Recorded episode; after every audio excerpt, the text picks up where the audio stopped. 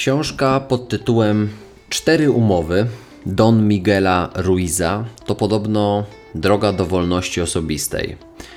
Natomiast dla, dla mnie to przede wszystkim źródła ograniczających ludzi przekonań, a raczej te umowy to sposób na odzyskanie wolności nad swoim życiem. To jest moja opinia, ponieważ kiedy pierwszy raz przeczytałem tą książkę, moja mama mi ją, e, mi ją dała, pamiętam, e, to coś we mnie drgnęło. Te cztery bardzo proste umowy potrafią zmienić człowiekowi życie, ale mogą być też jakimiś tam czterema wytrychami, które, które na chwilę wprowadzą naszego życia jakąś zmianę, a potem po prostu o nich zapomnimy. Ja podchodzę do tej książeczki w taki sposób, że, że regularnie do niej wracam. I nawet przygotowanie tego odcinka podcastu było dla mnie kolejną szansą na to, żeby przypomnieć sobie, jak ważne są umowy z samym i z samą sobą. Szanuj swoje słowo, nie bierz niczego do siebie, nie zakładaj niczego z góry i rób wszystko najlepiej jak potrafisz. To cztery najważniejsze umowy, jakie możesz ze sobą zawrzeć. I gdy to mówię, to naprawdę mówię to z pełnią, z pełnią świadomości. Mówię to intencjonalnie i mówię to szczerze i od serca. Więcej o tym dowiesz się właśnie w 109 odcinku mojego podcastu. Cześć, witam Cię, tutaj Mateusz i fajnie, że jesteś e, po raz kolejny. Fajnie, że, że, że zajrzałaś i że zajrzałeś i że chcesz po prostu zostać ze mną, bo właśnie jedną z tych, e, z tych umów jest e, robienie wszystkiego jak najlepiej, najlepiej jak potrafimy, e, szanując swoje własne słowo. Jeżeli ja dałem słowo, że nagrywam ten podcast, to jako psycholog, jako, jako trener przygotowania, przygotowania mentalnego, ale po prostu jako człowiek, jako mężczyzna, który dał słowo, robię to regularnie, bo uwielbiam właśnie dzielić się z Tobą tego typu przemyśleniami i, e, i taką wiedzą, która mnie też może pomóc. W metodach skutecznego nauczania, między innymi właśnie metoda nauczyciela jest jedną z tych, która jest e, skuteczna w procesie nauki i samodoskonalenia, dlatego ja ucząc Ciebie, uczę również siebie.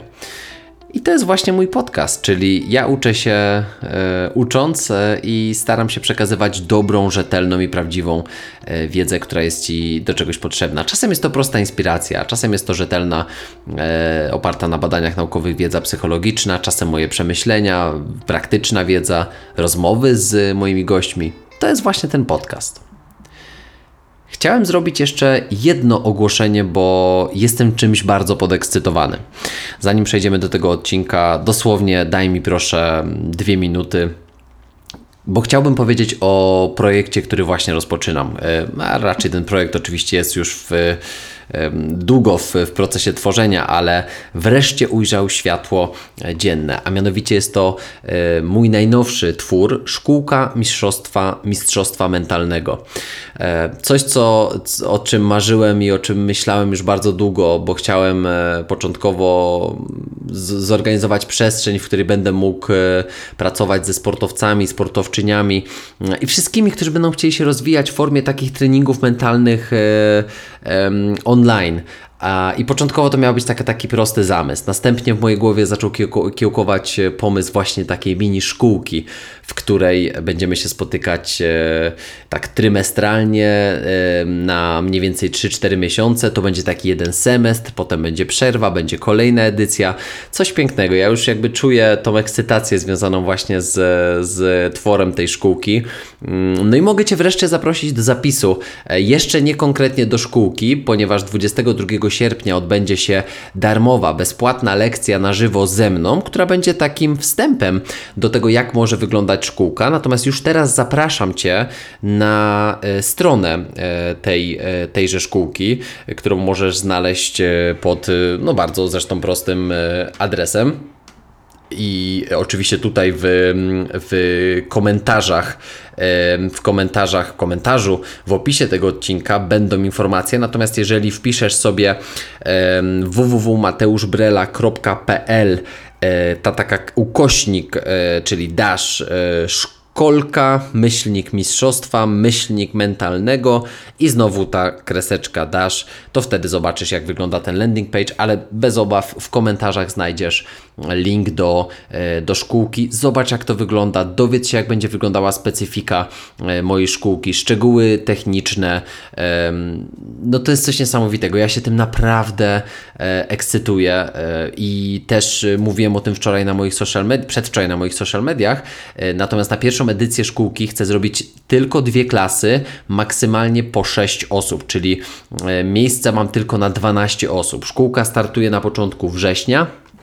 I wtedy też będziemy oficjalnie e, inaugurować e, ten, e, ten pierwszy rok szkolny właśnie w mojej, w mojej szkółce, gdzie będziemy pracować na wielu tematach potrzebnych, właśnie nie, niepokrywanych w szkole, takimi tematami, których nie zajmuje się człowiek po prostu na, na co dzień, a mógłby.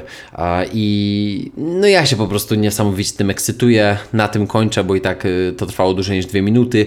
W komentarzu komentarzu w opisie tego odcinka możesz znaleźć e, odnośnik do szkółki i tam możesz dowiedzieć się wszystkich informacji, zapisać na bezpłatną lekcję demo 22 sierpnia. Może będzie to szansa, żebyśmy się po prostu zobaczyli na Zoomie e, i, i pogadali e, chwilę o akurat tym temacie, który, który przygotowałem. Także zapraszam Cię do, do szkółki, a już teraz przechodzimy do mm, odcinka 109, czyli o czterech najważniejszych umowach w Twoim życiu. Trochę e, takiego, takich informacji z zakulis. E, starożytni Toltekowie, e, to jest e, między innymi właśnie pochodzenie Don Miguela Ruiza, czyli autora tej książki. E, to, to są ludzie, którzy potocznie, jak to, się, e, jak to się kiedyś mówiło tysiące lat temu, byli znani z, z, z tego właśnie w całym południowym Meksyku, jako ludzie, którzy wiedzą, którzy, którzy mają to coś. Antropologowie w ogóle uważają, że stanowili plemię lub e, naród, ale w rzeczywistości byli uczonymi e, i artystami tworzącymi e, społeczność, do której zadań należało m.in. właśnie badanie, przechowywanie duchowej oraz praktycznej spuścizny poprzednich lat. Dla, dla doskonalenia między innymi swej sztuki mistrzowie i uczniowie spotykali się w Teotihuacanie prastarym mieście piramid nieopodal stolicy Meksyku, gdzie, jak się mówiło, człowiek staje się Bogiem. Więc w ogóle już tak na wstępie mm, widać, że ci ludzie mm, no faktycznie ich wiedza, podobnie jak wszystkie święte tradycje takie ezoteryczne na całym świecie, wypływa z tego powszechnego, e, wypływa z samego powszechnego źródła prawdy. E, nie jest religią, żeby było jasne, to starożytni Toltekowie to nie jest religia, natomiast oddaje cześć wszystkim duchowym mistrzom, jacy kiedykolwiek nauczali na tej ziemi. Skoro zaś dotyczy spraw ducha, najprościej nazwać ją sposobem życia. Tak możemy mm, pomyśleć o, mm, o tym, co tutaj nam e, starożytni Toltekowie po, podrzucają. E, ja uważam, że jest to taka gotowość do przyjęcia y, na przykład właśnie szczęścia, radości, miłości w naszym, w naszym życiu. To trochę jak w tej książce Szczęście czy fart.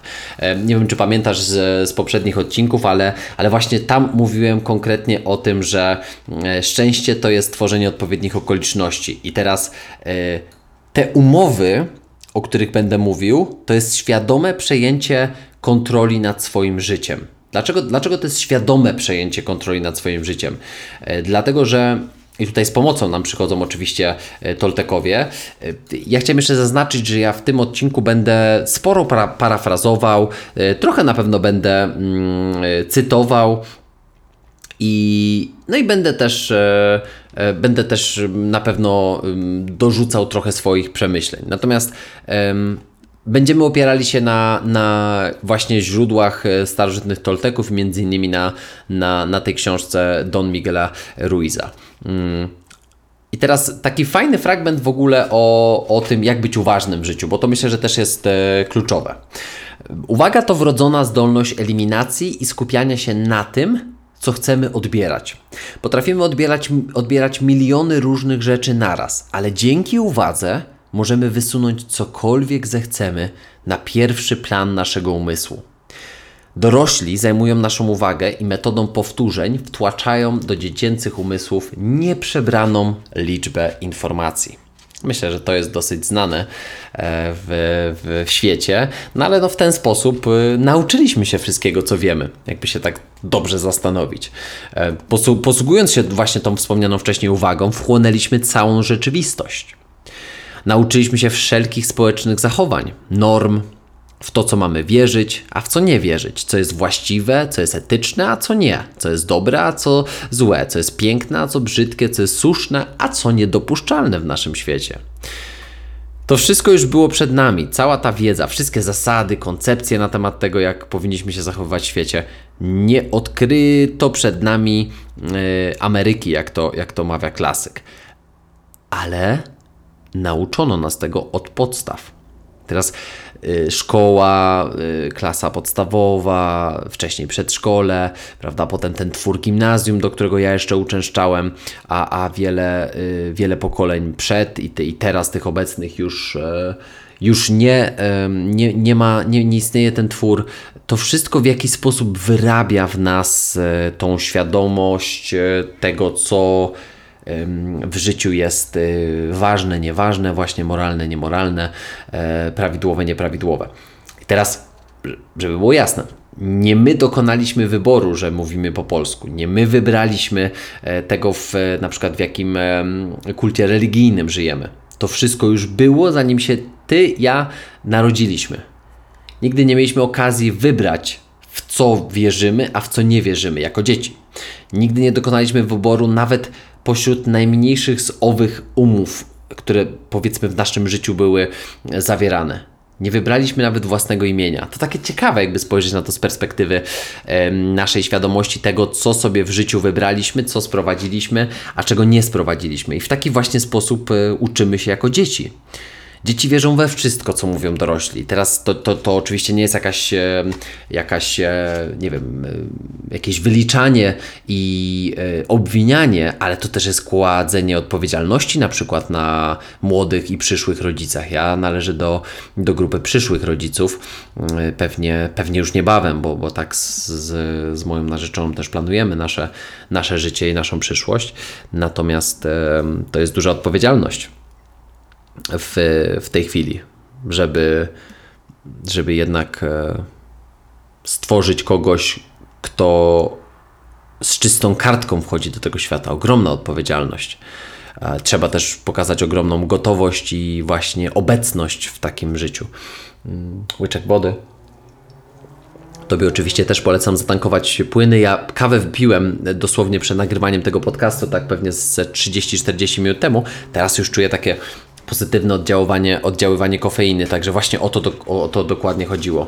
E, robiąc sobie przerwę, mniej więcej tak to wyliczyłem. Pamiętaj, że kofeina działa mniej więcej tak po 30-40 e, minutach nawet, więc nawet czasami dobrze przed taką drzemką typu NASA 26 minut właśnie na przykład walnąć sobie mocne espresso, bo ta kofeinka właśnie zacznie działać zaraz po przebudzeniu. To taka dygresja. E, wracamy do tematu. No i teraz dochodzimy do miejsca, bo ten, e, bo ten przydługawy wstęp właśnie był do tego, żebyśmy sobie zdali sprawę z e, miejsca, w którym jesteśmy w naszym życiu. Ja dzisiaj, mając 30 lat, patrzę oczywiście troszkę inaczej na to, co w moim życiu się działo 10, 15 czy 20 lat, lat temu. Ale uważam, że najważniejsze umowy mojego obecnego życia to są te, które zawieram i zawarłem i będę zawierał sam ze sobą. Dlatego, że w ramach tego typu porozumień mówię sobie, kim jestem, co czuję, w co wierzę, jak się zachowuję, co chcę robić, jaki chcę być. Rezultatem tego jest coś, co ja nazywam osobowością. Teraz zakładając e, te, te umowy z, ze sobą, czy zakładając e, taki, taki kontrakt ze sobą, mm, mówisz, chcę to, a nie chcę tamtego.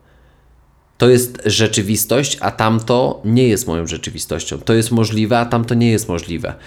To chcę osiągnąć, a tego nie chcę osiągnąć. Stajesz się wybiórczy, stajesz, e, stajesz przed szansą, żeby świadomie pokierować swoim życiem Teraz każdy chce, e, pragnie żyć życiem radosnym i spełnionym. Natomiast y, jednym z kluczowych elementów jest znalezienie w sobie odwagi, by zerwać tamte umowy, które nam nie służą. Umowy e, ubez, ubez, ubezwłasnowalniające. Ubezwłasnowolnienie, tak, ubezwłasnowolniające. Oparte na lęku, oparte na braku kontroli, oparte na godzeniu się i, i, um, i zgadzaniu się na coś, co, co nigdy nie było nasze. Każdy z nas rodzi się z pewną określoną ilością sił, które odbudowujemy każdego dnia, na przykład odpoczywając. Niestety wyczerpujemy je w pierwszej kolejności na tworzenie wspomnianych um, umów, a potem na ich przestrzeganie. I teraz bardzo ważne jest, jest to, co powiedziałem, ponieważ każda z tych umów będzie kosztowała nas sporą ilość silnej woli.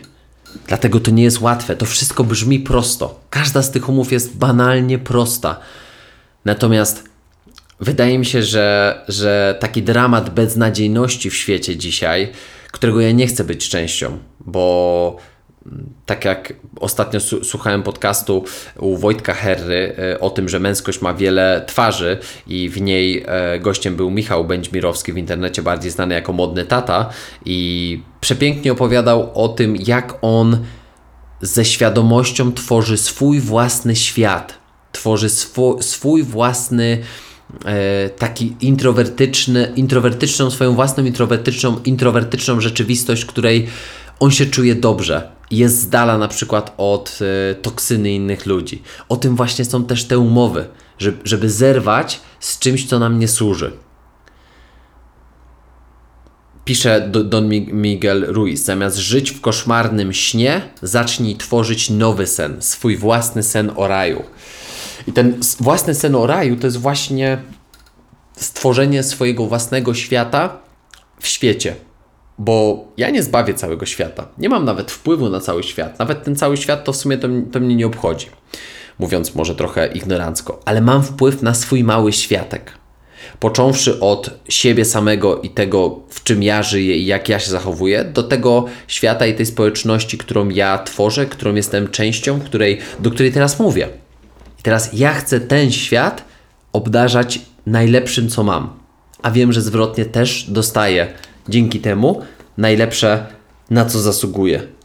I wiem, że to się da, naprawdę. Uwierz mi, jeżeli posłuchasz tego podcastu i powiesz, e, nie da się, tak? Nie da się w tym świecie to, tego zrobić. Uwierz mi, że się da.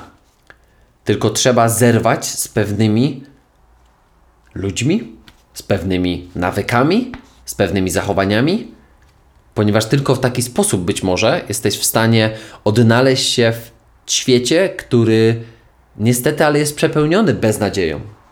Natomiast więcej o tym myślę, że w momencie, kiedy sobie omówimy um, te, te cztery umowy. Bardzo krótkie. Myślę, że nie będziemy się bardzo długo tutaj nad, nad, nimi, um, nad nimi pokłaniać, bo im szybciej zastanowisz się nad tym, im szybciej przeanalizujesz każdą z tych umów w swoim życiu, tym szybciej będziesz mógł wdrożyć w działanie e, każdą z nich. Myślę, że tylko przykłady, e, ciekawe historie, bo lubię takie właśnie małe metaforyczne opowieści o tych umowach, więc też zawrę te, te, mm, e, te opowieści, ale nie za dużo, bo to, jest, bo to jest wszystko proste, to jest oczywista oczywistość, a Ty musisz wytworzyć jakby swój własny świat wokół każdej z tych czterech umów. Zatem e, umowa pierwsza. Szanuj swoje słowo. E, Don Miguel Ruiz mówi, że pierwsza umowa jest najważniejsza i zarazem najtrudniej jej dotrzymać. Jest tak ważna, że ona sama może podnie, podnieść poziom życia do wymiaru, który nazywam rajem na ziemi. Pierwsza umowa brzmi: szanuj swoje słowo. Wydaje się bardzo prosta, ale ma ogromną moc. Dlaczego słowo? Dlaczego słowo jest tutaj w tej, w tej umowie? Słowo jest potęgą według Ruiza. Um, sam tworzysz tą potęgę słowa, jeżeli się dobrze zastanowisz na, nad swoim życiem. Twoje słowo jest darem pochodzącym wprost od Boga, pisze Don, Miguel Don, Don Ruiz. Um, nawet biblijna Ewangelia świętego Jana, opisując stworzenie świata, powiada, że na początku było Słowo i Słowo było u Boga, albowiem Słowo jest Bogiem. Czyli to Słowo to jest coś największego na świecie. E, słowo nie jest tylko dźwiękiem lub symbolem graficznym. Słowo jest siłą.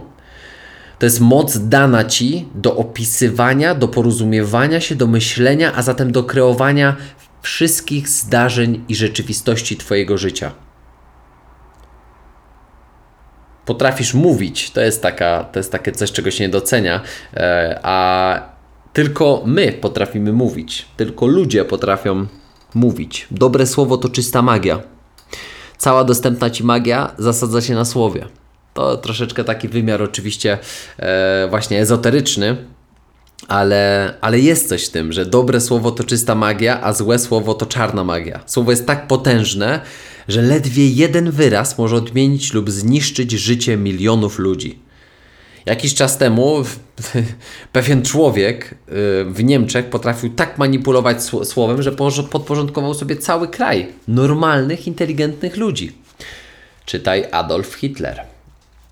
Bo ludzki umysł przypomina żyzną glebę, w której przez cały czas kiełkują nasiona. Owymi nasionami e, są właśnie opinie, pomysły, idee. Zasiewasz ziarenko, myśl i on rośnie. Słowo przypomina zboże na przykład, a umysł jest taki płodny.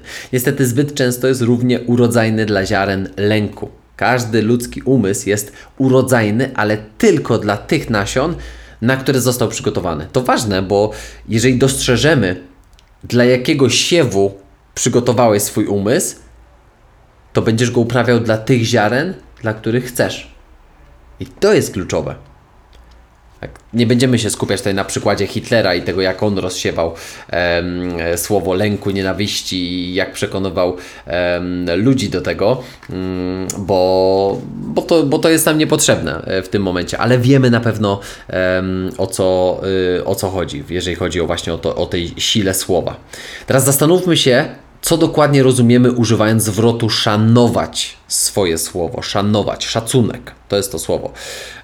Jeżeli mamy do czegoś wierny e, stosunek i traktujemy to z dużą powagą, e, to jest to przeciwieństwo jakichś złych, negatywnych zachowań, które, które mogą się obracać przeciwko nam. Coś mi jakoś dziwnie a, deszcz pada. O, taka mała dygresja. Coś zacząłem słyszeć, jakiś dźwięk w mikrofonie, pewnie to słyszysz też. Deszcz zaczął padać. A to jeszcze fajniejszy klimacik przy nagrywaniu. Hmm. Prosta zasada y, dotycząca tego, że szanować swoje słowo, to znaczy nie grzeszyć nim nie używać go przeciwko sobie. To jest bardzo ciekawe. Ja ciągle sobie te słowa e, na nowo jakby e, rozumiem, ale jeśli zobaczę cię na ulicy i krzyknę, że jesteś głupi, to wydaje się, że używam słowa przeciwko tobie. W rzeczywistości jest na odwrót. Używam swego słowa przeciwko sobie, ponieważ będziesz mnie za to nienawidzić, a twoja nienawiść nie wyjdzie mi na dobre. To jest niewiarygodne. Jeżeli ja tobie ubliżam, to de facto robię sobie źle. Dlatego właśnie, kiedy wpadam w złość i zatruwam cię swoimi słowami, tak naprawdę używam ich na własną szkodę. Analogicznie, jeśli natomiast kocham siebie, wyrażam tę miłość także w interakcjach. Szanuję siebie, szanuję swoje słowa, bo taka akcja wywołuje podobną reakcję. Jeśli cię kocham, ty pokochasz mnie. Jeśli cię szanuję, ty będziesz szanowała mnie. Jeśli cię znieważę, to i ty mnie znieważysz. Jeśli ci okażę wdzięczność, to i ty mi ją okażesz. Jeśli będę egoistą, to być może ty będziesz taka wobec mnie. Szanowanie swojego słowa to po prostu prawidłowe wydatkowanie energii. To mi się podoba, to jest taka prostota. Ja też uwielbiam sprowadzać pewne rzeczy do najprostszej prostoty. Szanowanie słowa to po prostu prawidłowe wydatkowanie energii.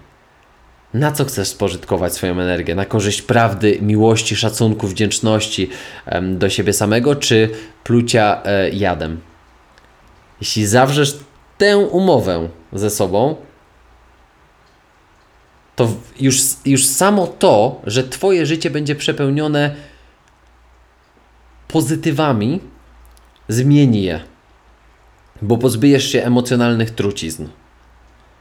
Wiadomo, że do, do, dotrzymanie takiej umowy jest niezwykle trudne ponieważ nauczyliśmy się robić coś przeciwnego, nauczyliśmy się posługiwać kłamstwem jako metodą na przykład porozumiewania, porozumiewania się z innymi, a co gorsza z nami samymi. Nie szanujemy ani siebie, ani swojego słowa. To jest takie mocne um, wyrażenie w tym, w tym wypadku. Ale um, słowa y, i moc słowa to jest coś, co jest niesamowicie, y, wydaje mi się też niedoceniane i y, bardzo trafnie, y, wydaje mi się, pokazują to takie historie. To, to nie musi być historia prawdziwa, ale ona myślę, że znajdzie miejsce w Twoim sercu. E, posłuchaj jej. E, była sobie raz kobieta, bardzo inteligentna i o złotym sercu. Miała córkę, którą kochała i rozpieszczała. Pewnego wieczoru wróciła po ciężkim dniu pracy do domu, zmęczona, poddenerwowana, z okropnym bólem głowy. Potrzebowała odrobiny ciszy i spokoju, ale córka śpiewała i radośnie podskakiwała. Córka nie uświadomiła sobie, jak czuje się matka.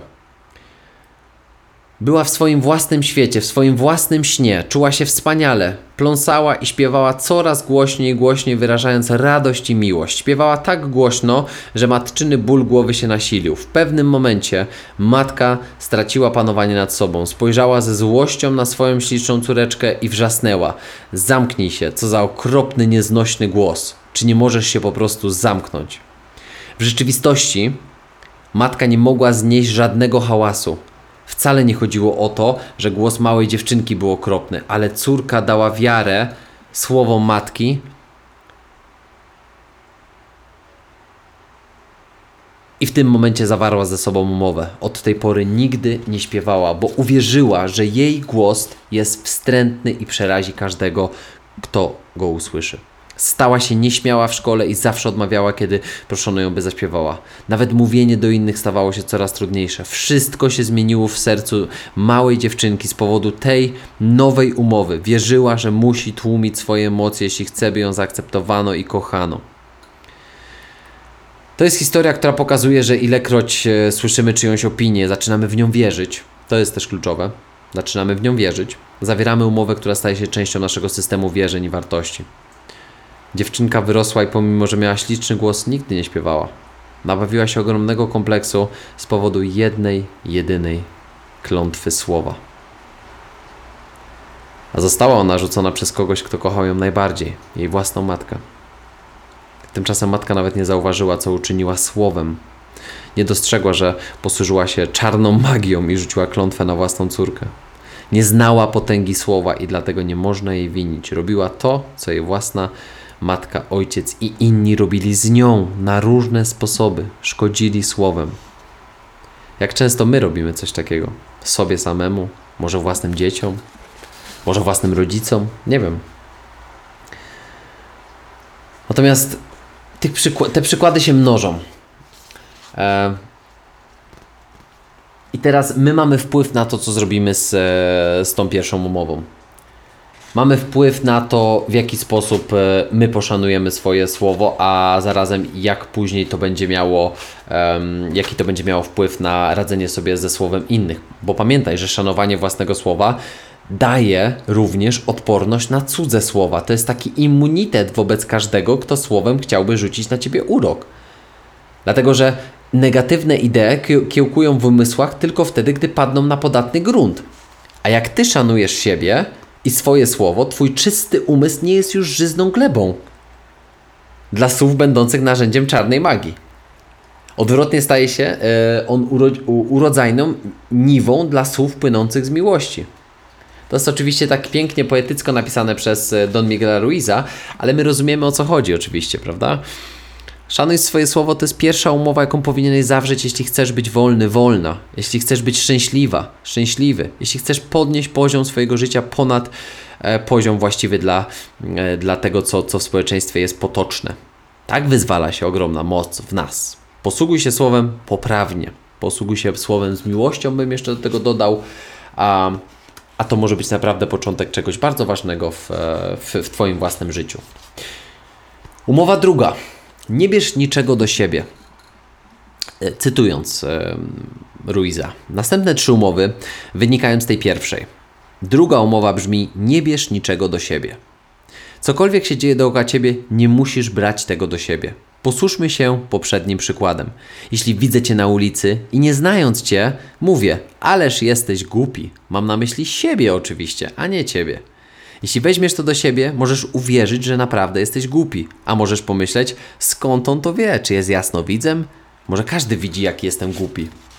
Wziąłeś to do siebie. No to już można powiedzieć, że jest za późno, bo wziąłeś to do siebie, ponieważ zgadzasz się ze wszystkim, cokolwiek zostanie, zostanie powiedziane. Jak tylko się z tym zgodzisz, porazi cię to niczym prąd i już jesteś usidlony w swoim śnie o piekle. I teraz to jest takie fajne zjawisko e, opisane przez Ruiza, tak zwane poczucie ważności. Poczucie ważności albo branie wszystkiego do siebie to wyraz najwyższego egoizmu. Ponieważ dlaczego? Zakładamy, że wszystko dzieje się z naszego powodu i wokół nas. W czasie nauki lub udomowienia uczymy się każdą rzecz odnosić do siebie. Myślimy, że, że za wszystko jesteśmy odpowiedzialni. Ja, ja, ja i tylko ja. Ludzie nie robią niczego z Twojego powodu. Ja, ja uwielbiam tą umowę, dlatego że ona sprowadza nas na ziemię. Ona pokazuje nam, że. E, My nie, my nie, jesteśmy centrum e, uniwersum, e, że my nie jesteśmy pępkami świata, że każdy człowiek, e, który żyje, żyje we własnym umyśle.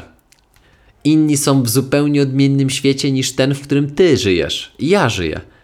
Odnosząc wszystko do siebie, zakładamy, że oni wiedzą, co jest w naszym świecie, i tym samym próbujemy wciskać swój świat do ich świata.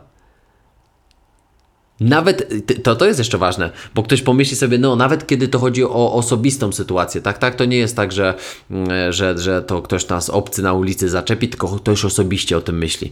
No nie, bo e, nawet wtedy, kiedy ktoś chce cię obrazić bezpośrednio, nie ma to dalej nic wspólnego z tobą. Pamiętaj, bo to, co ludzie mówią, co robią, jakie wygłaszają opinie, wynika z, z ich własnych umów, jakie oni zawarli w swoich umysłach. Ich punkt widzenia odzwierciedla program, jakim zainstalowano w trakcie udomowiania. Udomowianie to jest ten proces, na który nie mieliśmy wpływ z naszego dzieciństwa. Czyli zobacz, jeżeli ktoś świadomie za, zawiera umowę ze sobą samą, ze sobą samym, że na przykład nie będzie plotkował, nie będzie e, pluł jadem i e, truł innych ludzi, to taka osoba nie ma podstaw, żeby na przykład ciebie skrzywdzić. Czyli innymi słowy, osoba, która pluje w ciebie trucizną, pluje w ciebie jadem, jest osobą, która nie ma poukładanych swoich umów w życiu. Innymi słowy, plując w ciebie, przede wszystkim pluje w samą lub samego siebie, bo nie potrafią poukładać sobie tego wszystkiego w swoim życiu. I to oni przejmują swoje własne em emocjonalne śmieci, tak można by rzec, i to teraz nie, nie muszą być twoje. Bo jeśli nie będziesz brał czegokolwiek, y, co zostanie powiedziane do siebie, to staniesz się odpornym, tak, zwany, tak, tak, tak zwanym odpornym psychicznie, bym tutaj powiedział. Odporność na truciznę tego, tego świata jest naprawdę darem tej umowy, żeby nie brać wszystkiego do siebie. A czasami warto naprawdę sprowadzić siebie na poziom takiego malutkiego, mikroskopijnego człowieczka, który nie ma żadnego znaczenia bo często wywołujemy konflikty i robimy z igły widły, ponieważ mamy potrzebę posiadania racji i udowodnienia, że inni się mylą. A po co ci to? Pamiętaj, że ja ucząc się tego wszystkiego mówię też cały czas do siebie i jak, jakie to jest uwalniające, jak ja nie muszę nikomu nic udowadniać, jak ja nie muszę nikomu mówić o czymś, co nawet zrobiłem, bo widzę, że na przykład ktoś ma wewnętrzną, głęboką potrzebę mówienia, pokazywania, może na przykład właśnie podnoszenia swojego poczucia własnej wartości, a ja nie muszę. Ja nie muszę. Ale to działa też w drugą stronę, moi drodzy, dlatego że jakby ktoś powiedział, Mateusz, ty jesteś naprawdę najlepszy. Jest, no ty jesteś świetny, tak o tym fajnie opowiadasz, taki masz głos, tak świetnie nagrywasz ten podcast. Prawdziwy z ciebie anioł, ratujesz moje życie. Naprawdę, jakby ja oczywiście jestem niesamowicie wdzięczny za takie opinie, ale te opinie również mnie nie definiują. Ja się cieszę i jestem nies niezmiernie wdzięczny, jeżeli ktoś tak pisze, ktoś, ktoś obdarza mnie um, takim szacunkiem i taką wdzięcznością i taką miłością, bo dla mnie to też jest miłość do drugiej osoby, jeżeli potrafimy takie coś e, wymówić. Ja mogę Tobie podziękować za to, że jesteś, bo dzięki Tobie jestem ja w tym całym procesie, a dzięki mnie być może jesteś Ty. Natomiast ja, w, słysząc coś takiego, to, to, to nie jest jakby coś, co mnie może dotknąć i sprawić, że ja, nie wiem, urosnę tak bardzo w piórka, żeby być nie wiadomo teraz kim. Bo ja znam swoją wartość. Ja wiem, że te słowa są ważne. Ja wiem, że być może ten podcast trafia do ciebie teraz. Dlaczego? Dlatego, że on trafia do mnie. A jeżeli go słuchasz, to znaczy, że jesteśmy poniekąd podobni. Że zmagamy się z podobnymi wyzwaniami, że czujemy się nawzajem. Więc dlaczego miałbym się z tym z Tobą nie podzielić? Ja mógłbym to samo powiedzieć do Don Miguela Ruiza, powiedzieć mu dzięki, jesteś aniołem, naprawdę. Też pamiętaj, że to działa w dwie strony. To nie jest tylko tak, że e, jestem chłonny na pochwały, ale już nie przyjmuję żadnej krytyki. Wszystko zależy od tego, jak widzimy świat. Pamiętaj, że w rzeczywistości sami ranimy siebie, a nie inni ranią nas. Że już mieliśmy te rany, które ktoś rzekomo, przepraszam, rzekomo nam sprawił. Sposób, w jaki postrzegamy swoje własne filmy, zależy od umów, jakie zawieramy z życiem. Twój punkt widzenia jest czymś bardzo osobistym, twoim. Tu nie ma, ni- tu nie ma niczyjej prawdy prócz twojej. Ja bardzo często powtarzam zawodnikom: Zobacz, trener y, mówi ci tak, jesteś beznadziejny, a drugi ci mówi, jesteś najlepszym, co widziałem. Która wypowiedź jest prawdziwa? No żadna. Jedna i druga są opiniami. Dlatego sport to jest gra opinii. Presję nakłada się niewiarygodnie dużą na sportowców, a to jest jedna wielka opinia. I teraz taki sportowiec, który nie jest odporny psychicznie, silny mentalnie, potrafi złamać go. Potraficie złamać opinia kogoś innego. Więc ludzie, którzy nie biorą spraw do siebie, nie biorą e, krytyki, nie biorą właśnie jakiegoś, jakiejś trucizny, ale też pochwał nadmiernie do siebie, okazuje się, że stają się bardziej nietykalni. Tylko pamiętaj, to wszystko się rozpoczyna od sza- szanowania własnego słowa. A potem chciałbym, żebyś naprawdę wypisał tą, tę umowę wielkimi literami, przykleił sobie w widocznym dla siebie miejscu, abyś przez cza- cały czas pamiętał i pamiętała. Nie bierz niczego do siebie. Umowa trzecia. Cytat po raz kolejny. Nie zakładaj niczego z góry. Mamy tendencję do stawiania hipotez i przyjmowania założeń odnośnie wszystkiego, absolutnie wszystkiego. Problem zaś z naszymi założeniami polega na tym, że wierzymy, iż są one prawdziwe. Możemy przysiąc, że wynikają z rzeczywistości. Formułujemy założenie o tym, co inni myślą czy robią. Bierzemy je bardzo osobiście, a potem mamy pretensje nie do siebie, lecz do ludzi i reagujemy niezwykle gwałtownie. To jest właśnie temat przekonań versus rzeczywistości. I ktoś naprawdę może być wielce, ale to naprawdę wielce przekonany, że to jest wina kogoś. Nie. Nasze przekonania to są często historie, jakie sobie opowiadamy o nas samych.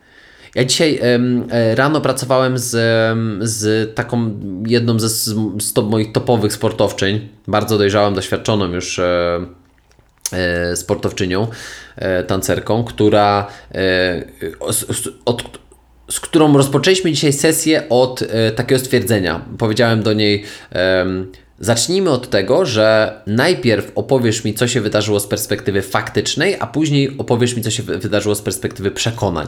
I nagle się okazało, że poukładaliśmy dwie zupełnie inne, inne historie, bo fakt był taki, że dużo rzeczy poszło jakoś tam nie tak jak trzeba. Wyjazd, mistrzostwa, e, właśnie niedawno wróciła ze Stanów z, em, z takiego mm, z takich World Games, e, więc no już nieistotne, prawda? Też oczywiście tajemnica zawodowa, więc, więc em, nie będę mówił, co tam się wydarzyło. Ale chodziło o to, że, że perspektywa faktyczna, czyli tego, co się stało, poukładała nam wiele rzeczy w przekonaniach. Przekonania były troszkę inne niż fakty i warto było je e, wynieść na, e, na piedestał, żeby zobaczyć, jakie są moje przekonania w tym świecie pełnym faktów.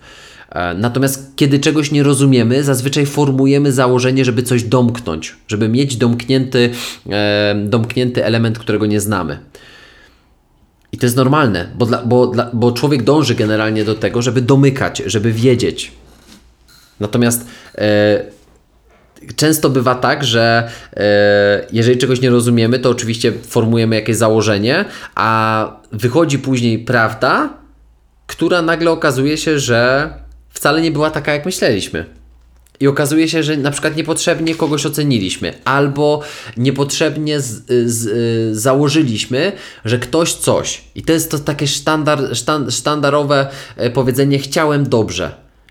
To jest, dla mnie to jest wymówka. Dla mnie to jest wymówka przed wzięciem odpowiedzialności, bo to, że ja chciałem dobrze, to, że miałem dobre intencje, to jest fałsz, bo jeżeli zadałeś sobie pytanie, co ja uważam, że byłoby dobre dla tej osoby i zrobiłeś to, to nie spojrzałeś faktycznie na to, co dla tej osoby byłoby dobre, nie z mojej perspektywy i nie mierzone moją miarą, ba, nie zapytałeś tej osoby, czy to dla niej byłoby dobre, nie poradziłeś się najważniejszej osoby, której chciałeś być może coś czynić. I teraz mówimy, chciałem dobrze, ale Twoja miara nie jest tym samym, czym jest moja miara. Więc chcąc dobrze, ale omijając perspektywę najważniejszej osoby, czyli odbiorcy tego, dla kogo coś robisz, według mnie jest oznaką lenistwa, wymówki i powiedzenia chciałem dobrze dla siebie, nie dla ciebie. Ale my lubimy to powiedzenie chciałem dobrze, bo to zmywa z nas winę. Więc zanim coś, co, cokolwiek, kiedykolwiek zrobisz, po prostu zapytaj. Bo potem możesz usłyszeć, powinieneś był wiedzieć, mogłeś się domyślić, albo mogłeś mnie zapytać, i nagle okazuje się, że to było takie proste. Jest piękna opowieść, a zarazem, a, a zarazem tragiczna o dwóch małżonkach. Prze, przekochające się małżeństwo od 40 lat. Po 70. Mąż codziennie chodził i, i, i przynosił do domu kajzerki. Oby, oboje uwielbiali kajzerki. Ulubione bułeczki. I on codziennie, skrupulatnie, każdego dnia przez 40 lat małżeństwa przynosił te kajzerki do domu. On wolał. Um, on wolał górę, ale brał dla siebie dół, bo myślał, że jego żona woli górę, bo ta góra wydaje się taka fajniejsza, e, taka bardziej pulchna, taka, taka smaczniejsza. I dlatego jej oddawał górę. Całe życie. A ona wolała dół, ale myślała, że to on woli ten dół i dlatego jej oddaje tą górę i się nie odezwała. I czyż to nie jest piękne z jednej strony? To y, psychoterapeutka Ka Kasia Miller opowiedziała tą opowieść kiedyś w jednym z wywiadów, a, ale zarazem jest to tragiczne, bo nie mogli się dogadać w temacie kajzerek. Wystarczyłoby, że Stefan do, do, do Zosi powiedziałby: Zosiu, co ty bardziej wolisz, dół czy górę? A Zosia by powiedziała: dół. Naprawdę? Bo ja wolę górę. I mamy problem rozwiązany. A oni biedni żyli w nieświadomości. Jedno dla drugiego się poświęcało, mimo że tego nigdy, do tego nigdy nie musiałoby dojść. Gdyby po prostu porozmawiali, a nie powiedzieli: Oj, chciałem dobrze. Założyli z góry Szybko, nieświadomie, pochopnie. I zgodzili się na taki brak komunikacji oboje. Oboje się zgodzili na taki brak komunikacji. To jest, tak jak powiedziałem, piękne, a zarazem tragiczne. Wyobraź sobie teraz dzień, kiedy przestajesz robić założenia odnośnie, um, odnośnie tego, co być może ktoś od ciebie oczekuje, e, może wobec jakichś założeń, e, które, które, które wysnuwasz. Także odnośnie wszystkich innych rzeczy, które spotykasz na swojej drodze. Przestajesz robić założenia y, z góry. Jak wiele rzeczy w Twoim życiu e, mogłoby się oczyścić. Tak jak Will Smith mówił, że gdyby mógł prowadzić jedną mm, zasadę do życia, to byłoby to, że musisz sparafrazować, powtórzyć to, co powiedział Twój rozmówca, rozmówczyni, i ta osoba musi powiedzieć tak, dokładnie o to mi chodziło. O, innymi słowy. Czyli teraz umowa brzmiałaby tak nie możesz udzielić odpowiedzi, nie możesz wygłosić swojego zdania, dopóki ta osoba, z którą rozmawiasz, nie zaakceptuje Twojego zrozumienia o, mm, o tym, co ona powiedziała. Czyli ja mówię tak. E, nagrywam teraz dla Ciebie podcast i jestem e, zmęczony, ale robię to dlatego, że mi zależy. A ktoś mówi po drugiej stronie, ok, czyli jesteś zmęczony już nagrywaniem podcastów, ale nagrywasz go, bo po prostu musisz. Nie, nie, nie, nie, to nie jest to, co ja powiedziałem. Ja powiedziałem, że jestem dzisiaj zmęczony, ale uwielbiam nagrywać podcasty i dlatego to robię. I teraz ty powtarzasz, ok, czyli to nie jest tak, że jesteś zmęczony nagrywaniem podcastów, tylko dzisiaj po prostu jesteś trochę zmęczony fizycznie, a przy okazji musisz nagrać podcast, ale robisz to dlatego, że to uwielbiasz. O, właśnie, o to mi chodziło. I teraz dopóki ta parafraza nie będzie tym, o co mi naprawdę chodziło, to ja nie jestem, nie, nie możemy przejść dalej do kolejnego wątku. Wyobraź sobie, ile byłoby, ile by, ile by problemów z, ile problemów z, związanych z tymi poprzedni, poprzednią umową, czyli nie bierz niczego do siebie i obecną, nie zakładaj niczego z góry, ile problemów byłoby rozwiązanych. No niesamowicie, prawda? Brzmi prosto. Ale ja wiem, że jest bardzo trudno zrealizować te pierwsze trzy umowy ponieważ często robimy dokładnie coś przeciwnego. Mamy wiele nawyków i przyzwyczajeń tak zakorzenionych, że nawet nie jesteśmy ich świadomi. Dlatego być może cel tego podcastu, cel tego odcinka, tej, tej, na, tej naszej dywagacji na, na temat tych czterech najważniejszych, tych czterech najważniejszych umów w naszym życiu, to jest takie uprzytomnienie sobie istnienia tych wszystkich przyzwyczajeń i zrozumienie, które w jaki sposób nam służą, a które nie służą.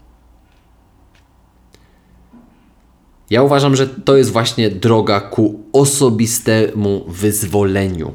Osobiste wyzwolenie to jest takie piękne określenie. No i na koniec umowa czwarta.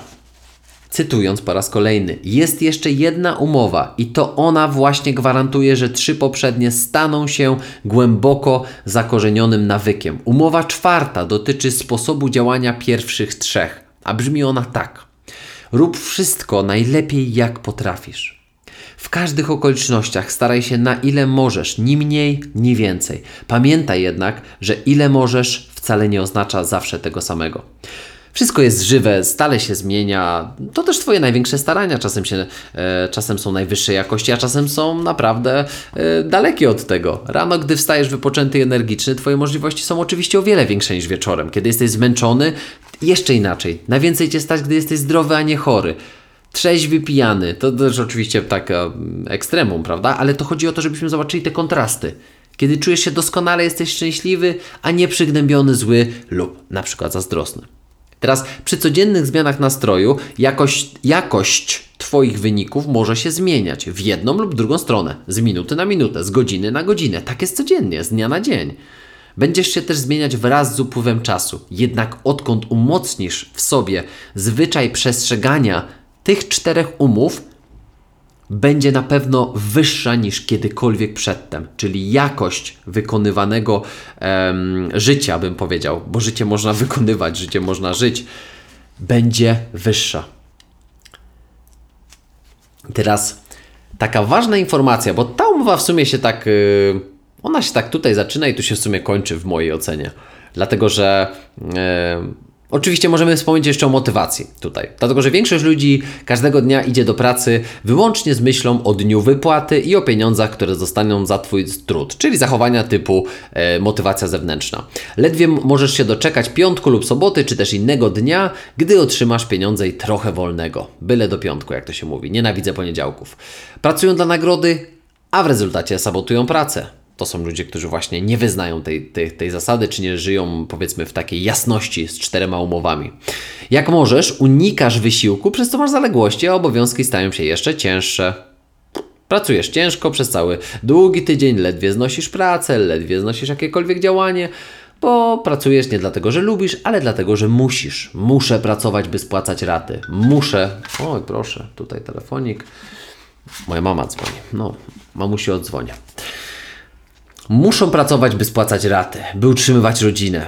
To są ludzie właśnie tacy sfrustrowani. Nawet kiedy dostaną pieniądze, czują się nieszczęśliwi, bo de facto o, do, okazuje się, że głębokość tych, tego takiego pełnego życia, y, co do zasady, pieniądze uważam, że dają bardzo dużo, ale ostatecznie nie dają szczęścia. Dają bardzo dużo spokoju, mm, ale nie dają szczęścia. I ludzie niestety zatracają się w tych swoich nieświadomościach, w swojej beznadziei, w swojej miernocie, miałkości.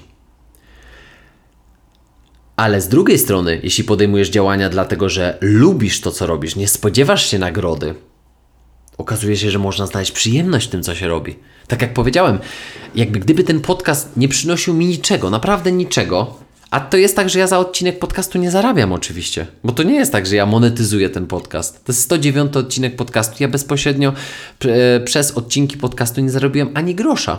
Ale uważam, że to jest niesamowite źródło wiedzy. Wspólnie się możemy czegoś nauczyć. Ja robię to, bo to lubię, naprawdę. Czasami jestem zmęczony, ale nie zmęczony nagrywaniem, tylko zmęczony po prostu pracą, danym dniem. Natomiast ja wiem, że gratyfikacje taki czy inny sposób one przyjdą same. Ale ja nie jestem uzależniony od tego, że ten podcast daje mi na przykład x złotych za każdy odcinek. Nie wiem, czy miałbym wtedy taką motywację do nagrywania. Natomiast ja staram się z całych sił. Robię wszystko, co mo mogę. Jestem w tym cierpliwy. Nie zawsze oczywiście jest łatwo. Nie zawsze, nie, nie zawsze jest mi. Nie, nie zawsze z łatwością przychodzi docenienie swoich starań. I naprawdę, staranie się ze wszystkich sił to nie jest zaharowywanie się na śmierć, tylko to jest dawanie z siebie maksa. To jest dawanie z siebie swojego maksa w danym dniu, w danym momencie. Dlatego ta umowa jest tak ważna, bo okazuje się, że, że to nie jest tak, że życie staje się łatwiejsze w pewnym momencie. Nie, właśnie z tym sobie musimy, z, tym się musimy pogodzić raz na zawsze, może rozprawić raz na zawsze. Życie nie staje się łatwiejsze, to my stajemy się bardziej odporni na trudne. Ja powiem to jeszcze raz. Życie nie staje się łatwiejsze, czyli moje życie nie będzie łatwiejsze za 2, 3, 5, 10, 20, 30, 40, 50 miesięcy, dlatego że czytam książki, że się rozwijam, że się uczę, że robię to, to, to czy to. Że nie wiem, że będę miał więcej pieniędzy za 50 tygodni. No, oczywiście liczę na to, tak, bo też po to pracuję, ale życie nie będzie wtedy łatwiejsze. Ja będę bardziej odporny na trudne. Po nagraniu 109 odcinków podcastu nagrywanie jest łatwiejsze, ale ja również stałem się bardziej odporny na wyzwanie, na systematyczność, na trudność. Ok? To jest ta znacząca różnica, jeżeli człowiek zaczyna naprawdę żyć swoimi umowami. Mamy zupełnie inne spojrzenie na rzeczywistość. Nie żyjemy z dnia na dzień, nie żyjemy w taki sposób, że jakoś to będzie, co u ciebie, jako tako po japońsku. Byle do piątku, byle do weekendu byleby przetrwać. Jakoś to idzie. Nie lubię swojej pracy, ale lepsza taka niż żadna. Chciałem zakończyć taką historyjką. Uwielbiam historyjki, więc zakończę dzisiejszy odcinek historyjką. Zamkniemy się właśnie w jakichś 55 minutach. Był sobie raz pewien człowiek. Chciał uwolnić się od cierpienia, więc udał się do buddyjskiej świątyni, aby znaleźć mistrza, który mu pomoże. Spytał go: Mistrzu, jeśli będę medytował 4 godziny dziennie, jak dużo czasu będę potrzebował na osiągnięcie wyższej doskonałości, która uwolni mnie od cierpień doczesności? Mistrz, mistrz spojrzał na niego i odparł: Jeśli będziesz medytował 4 godziny dziennie, prawdopodobnie zajmie ci to 10 lat. Sądząc, że może dać siebie więcej, człowiek rzekł: Och, mistrzu, a jeśli będę medytował 8 godzin dziennie, jak szybko wtedy osiągnę cel? Mistrz popatrzył na niego i rzekł: Jeśli będziesz medytował 8 godzin dziennie, prawdopodobnie osiągniesz cel za 20 lat. Dlaczego dotarcie do celu zabierze mi więcej czasu, jeśli będę medytował dłużej? spytał człowiek. Mistrz wyjaśnił: Nie jesteś tu po to, by poświęcić swoją radość, ani tym bardziej życie. Jesteś po to, by żyć, być szczęśliwym, by kochać.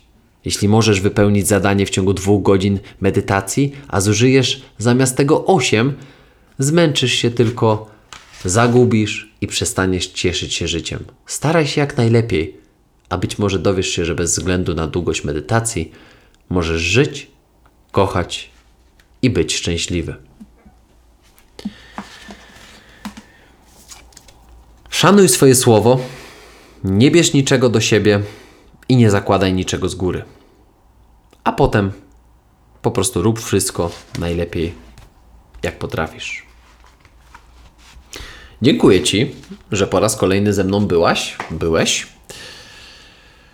I do usłyszenia w 109 odcinku. Pod, o, 109. Nie, przepraszam, dzisiaj jest 109 odcinek, więc 110 odcinku podcastu Champions Way. Dobrego dnia, dobrego wieczoru, gdziekolwiek jesteś, gdziekolwiek tego słuchasz. Cześć.